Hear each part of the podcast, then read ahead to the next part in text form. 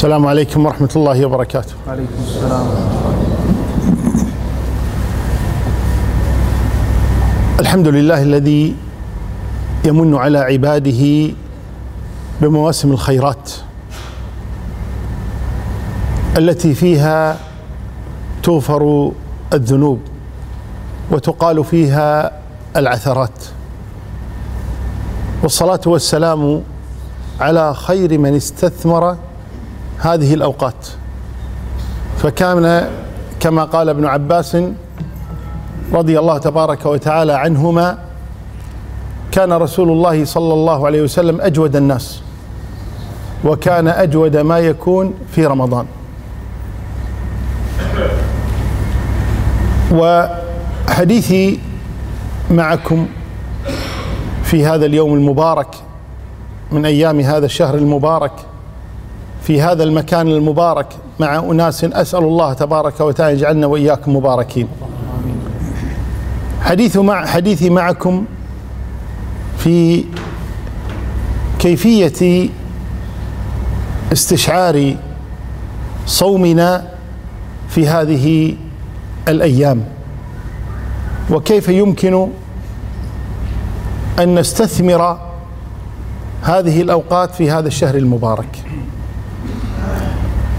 إن الناس كما قال ربنا تبارك وتعالى ثم أورثنا الكتاب الذين اصطفينا من عبادنا فمنهم ظالم لنفسه ومنهم مقتصد ومنهم سابق بالخيرات بإذن الله وهكذا هم الناس من الناس من هو ظالم لنفسه ومنهم من هو مقتصد ومنهم من هو سابق بالخيرات. وهذا هو حال المسلمين اليوم مع هذا الشهر المبارك. فمن الناس من هو ظالم لنفسه وهو مؤمن لأنه يستثقل دخول هذا الشهر حيث إنه يمنعه كثيرا من المباحات التي كان يسترسل بها في سائر أيامه. فيمنعه من الطعام ويمنعه من الشراب. وقد يمتنع كذلك عن بعض المحرمات لدخول هذا الشهر الكريم. ولكنه يستثقله. ينتظر فراقه على أحر من الجمر والعياذ بالله. هو يصوم ويمتنع عن المحرمات والمفطرات ولكن رمضان ثقيل عليه. ومن الناس من يرضى بهذا الشهر ويستقبله ولا يحزن لدخوله ولكنه يصومه صيام عادة. كما كان يصومه آباؤه وأجداده فهو شهر يمتنع فيه عن المفطرات لا يحزن لقدومه ولا يفرح ويلتزم فيه بما أمره الله تبارك وتعالى. وهذا مقتصد. وقسم ثالث. ينتظر هذا الشهر قبل قدومه. يحسب الأيام والليالي متى يأتيه هذا الشهر؟ لأنه يرى أنه في هذا الشهر له فرصة عظيمة جدا في تجديد التوبة. وكثير من الناس ما يعاهد نفسه وقد يعاهد ربه. سبحانه وتعالى أنه يتوب إليه إذا دخل هذا الشهر. بل كثير من الناس يعلق كثيرا من الأمور على دخول هذا الشهر. فيفرح المسلمون الصادقون المتقون بمقدم هذا الشهر وينتظرون لقاءه على أحر من الجمر بعكس الذين يريدون فراقه على أحر من الجمر. فيفرحون بقدومه كأن أحدهم بشر بمولود أو بمال. أو بغير ذلك مما يفرح به الناس في هذه الحياة الدنيا فهم يفرحون بمقدم هذا الشهر ويتذكرون دائما قول الله تبارك وتعالى كل ابن. كل عمل ابن آدم له إلا الصوم فإنه لي وأنا أجزي به فكون الله تبارك وتعالى ينسب الصوم له فهذه مزية عظيمة. إذ نسب الله تبارك وتعالى هذه العبادة له. ثم المزية الثانية قال وأنا أجزي به ولم يحدد الأجر. وإذا ذكر العظيم اجرا ولم يحدده فاعلم أنه عظيم. أنه أجر عظيم. قال إلا الصوم فإنه لي وأنا أجزي به ولم يحدد. فاعلم أن الأجر عظيم بل عظيم جدا. فيتذكرون هذه المقالة من الله جل وعلا. إلا الصوم فإنه لي وأنا أجزي به. فهؤلاء أعني القسم الثالث أعني السابقين بالخيرات يفرحون فرحا شديدا بمقدم هذا الشهر بل يبشر بعضهم بعضا بقدومه. كما كان سلفنا الصالح رحمهم الله تبارك وتعالى يستبشرون بمقدم هذا الشهر. يقول الإمام ابن رجب رحمه الله تبارك وتعالى وكيف لا يستبشرون؟ وهذا الشهر تفتح فيه أبواب الجنان وتغلق فيه أبواب النيران وتغل وتصفد فيه مردة الشياطين. فكيف لا يفرح العاقل بقدوم هذا الشهر؟ أبواب الجنة تفتح أبواب النار تغلق مردة الشياطين تصفد.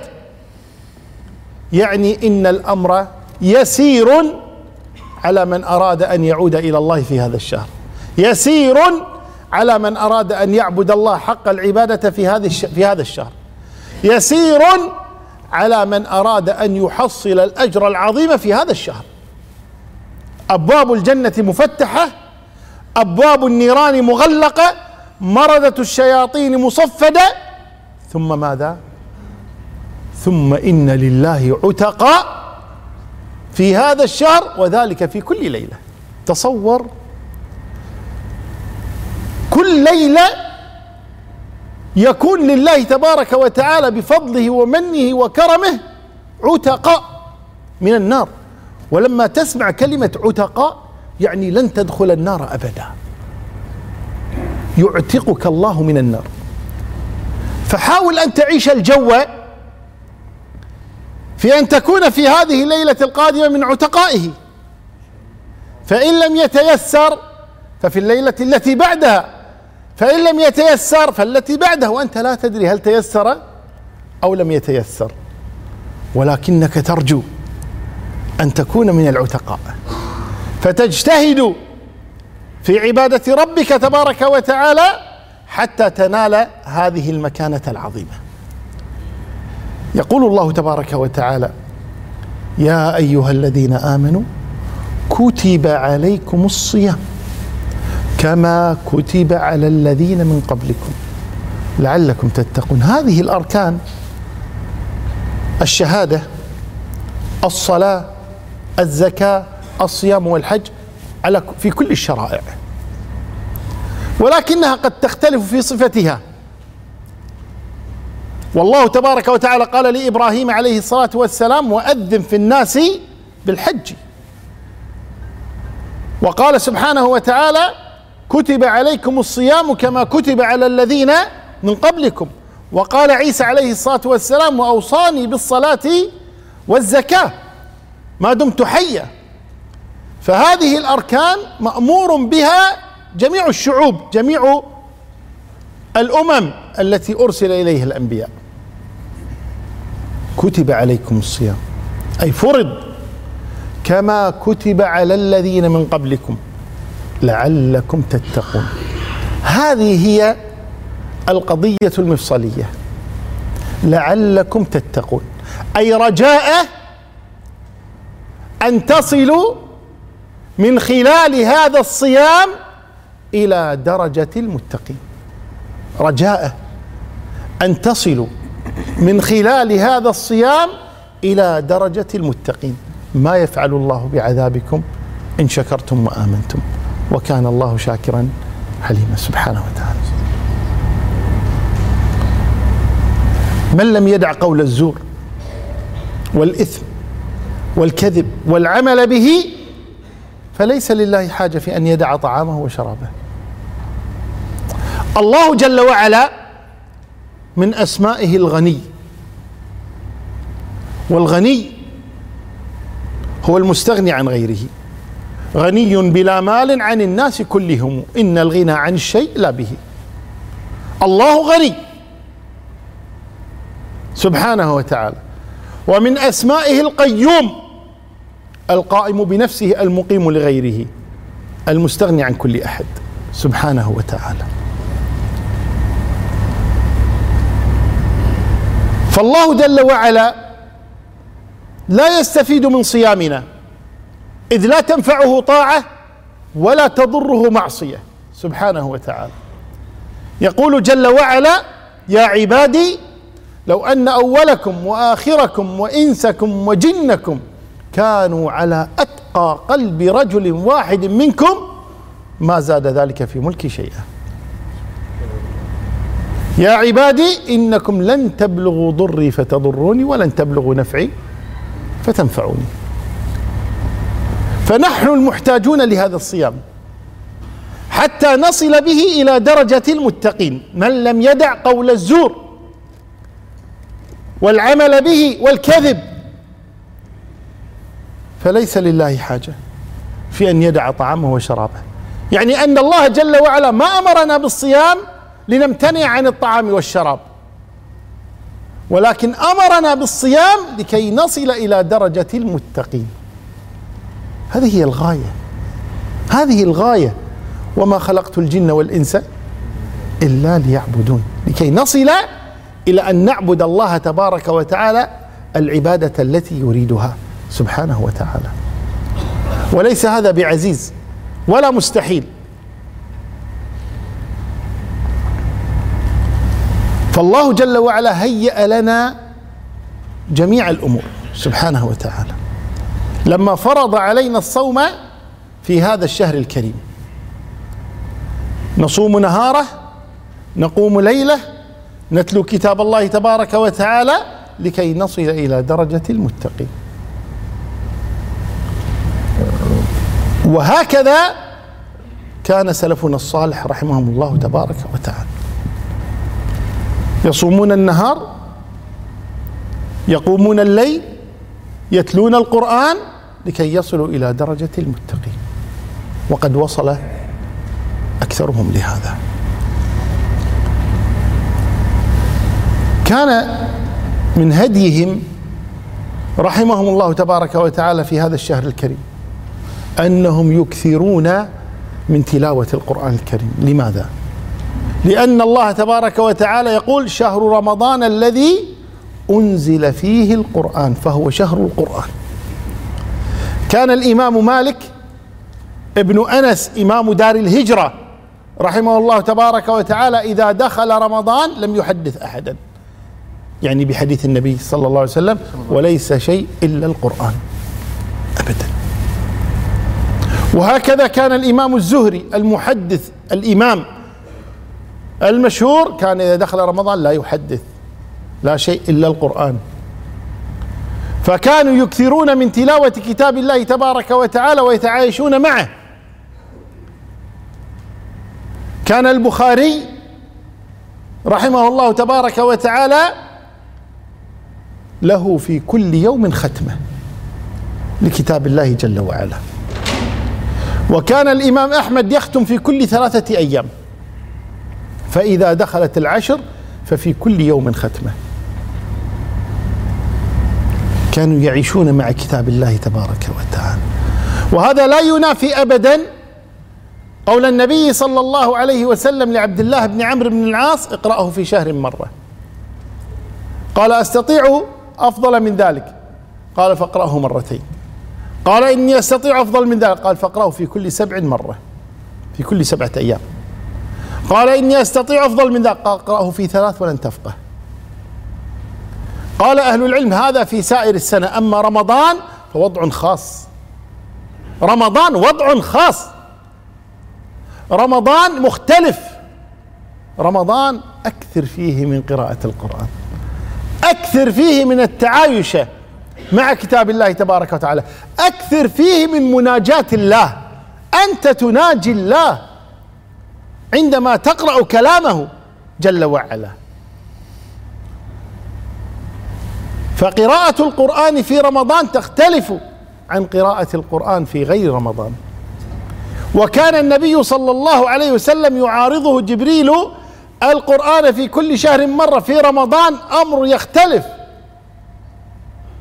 كان يعارضه مرتين. رمضان يختلف بالنسبة للقرآن الكريم. نعيش مع القرآن أكثر في شهر رمضان. وهكذا كان سلفنا رحمه الله تبارك. عندما يستحضر الواحد منا أن هذا الشهر فيه ليلة خير من ألف شهر. نحن الآن عندما يقول الإنسان الصدقة بعشر أمثالها يفرح بذلك. عندما يقال له صلاة بمئة ألف صلاة في مكة أو بألف صلاة في المدينة في المسجد النبوي يفرح بهذا. الله جل وعلا جعل في هذا الشهر ليلة بألف شهر بل أكثر أكثر خير من ألف شهر. وبعض أهل قال العدد غير مقصود أي أن الليلة فضلها عظيم جدا. تتجاوز الألف شهر. بل قد تصل إلى الألفين وأكثر لأن العدد غير مقصود. فإذا كان شأن هذه الليلة هكذا كما أخبر الله جل وعلا ليلة القدر خير من ألف شهر. يقول النبي صلى الله عليه وسلم من حرم خيرها فقد حرم.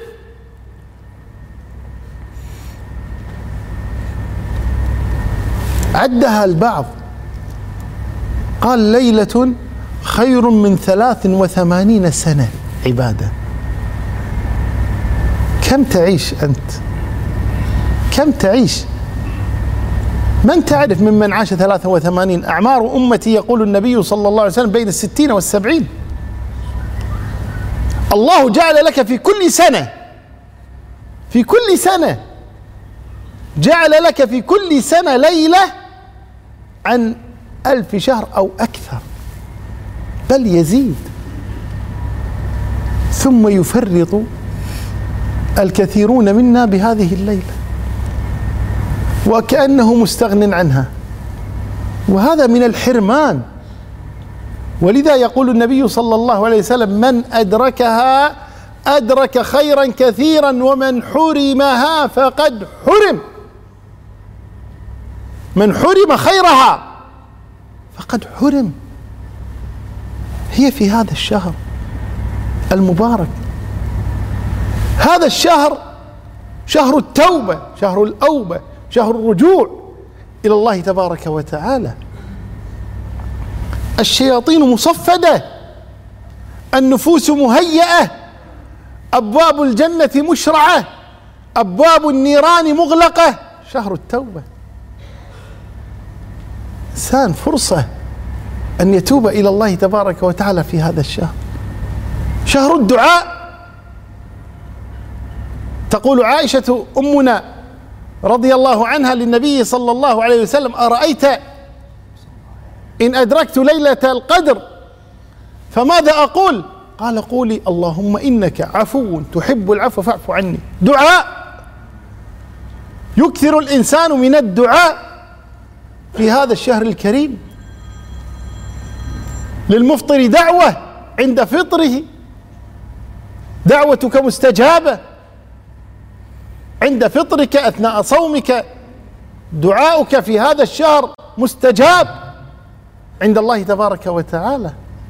لما ذكر الله تبارك وتعالى آيات الصيام قال بعدها وإذا سألك عبادي عني فإني قريب أجيب دعوة الداعي إذا دعان. في هذا الشهر وفي غيره ولكن في هذا الشهر أكثر. هذا الشهر شهر الصدقة شهر النفقة شهر العطاء شهر البذل. ابن عباس رضي الله عنهما يخبر عن النبي صلى الله عليه وسلم كان أجود الناس. صلى الله عليه وسلم وكان أجود ما يكون في رمضان.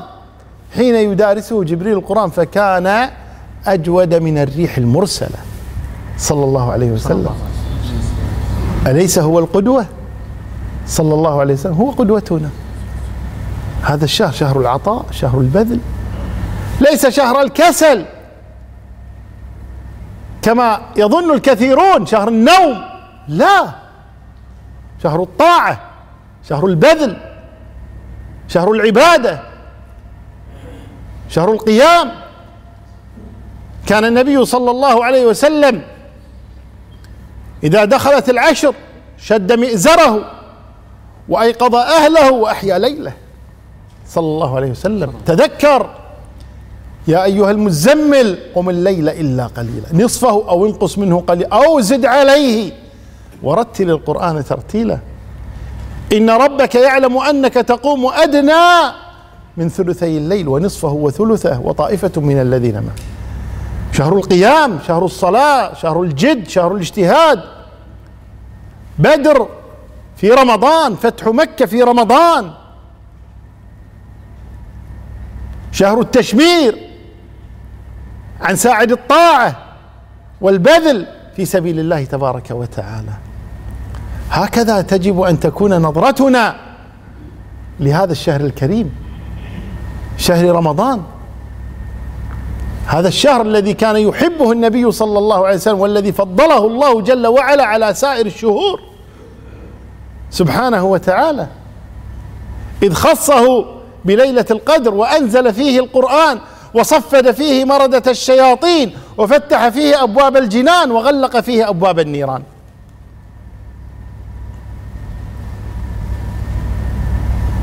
فعلى العاقل منا أن ينتهز هذه الفرص ويستثمرها لأنها فواتة. عندما تقول فرصة أي لا تعود. رمضان الذي مضى فات ولن يعود. إن شئت أن تدرك شيئا فهذا.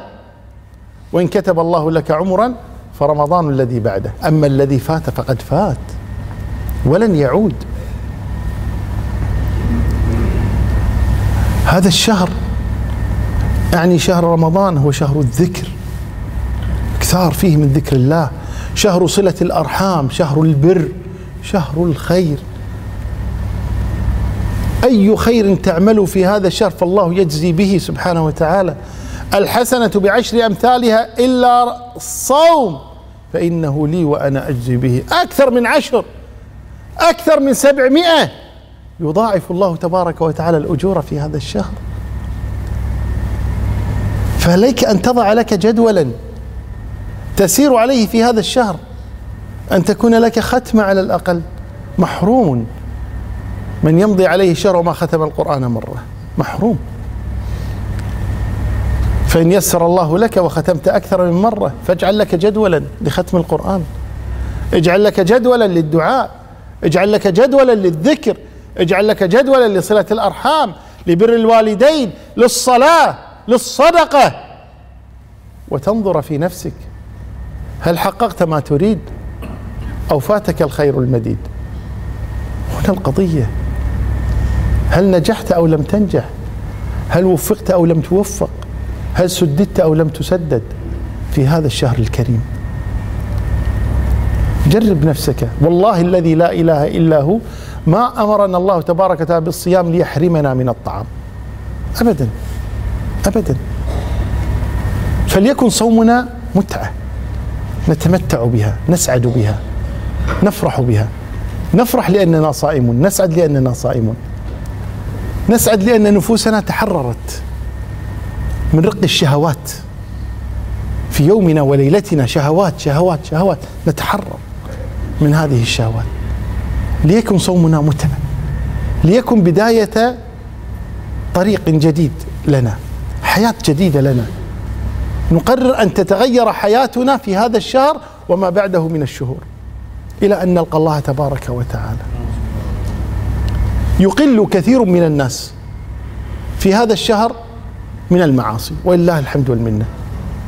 فليكن هذا ديدنا لنا في هذا الشهر وفي غيره من الشهور.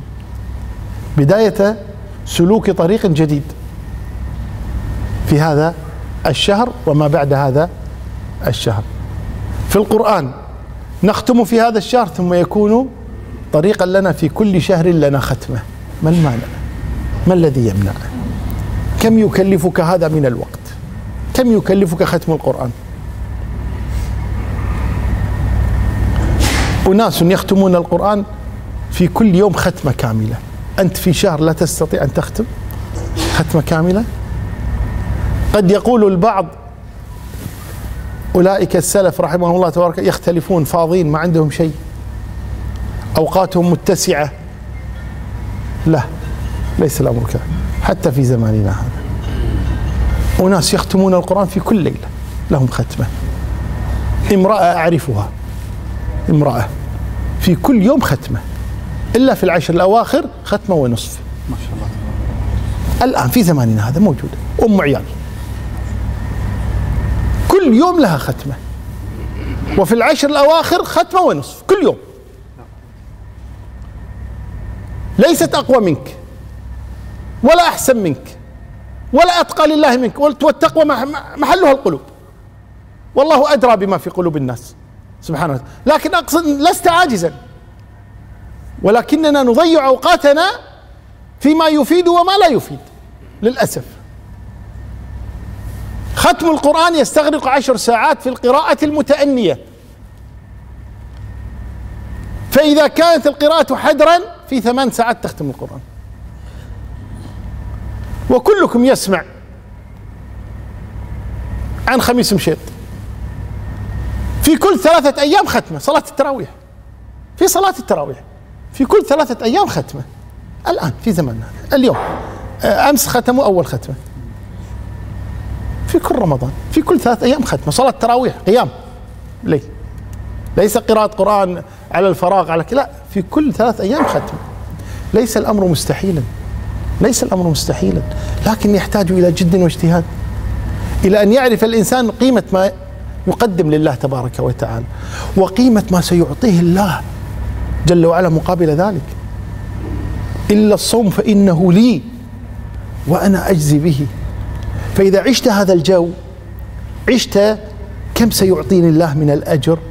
أين سأكون عند ربي تبارك وتعالى؟ من أي الأبواب أدخل إلى الجنة؟ من باب الريان؟ فستجتهد على نفسك في صيامك وفي استثمار أوقاتك. عندما تعلم أن النبي صلى الله عليه وسلم كان في رمضان غير ما يكون في الأشهر الأخرى عندما تعلم أن سلفنا الصالح كانوا في رمضان غير ما يكون في في الأشهر الأخرى وهم قدوتك ستسير على هذا الطريق وستجد السعادة. كما وجدوها كما قال ابن شبرمة رحمه الله تبارك وتعالى والله إننا لفي سعادة. نجدها في قلوبنا. لو علم بها الملوك لجالدون عليها بالسيوف. من أين جاءت؟ من أين جاءت هذه السعادة؟ ألا بذكر الله؟ تطمئن القلوب. الله جل وعلا يقذف هذه السعادة في قلبك. لكن متى؟ متى؟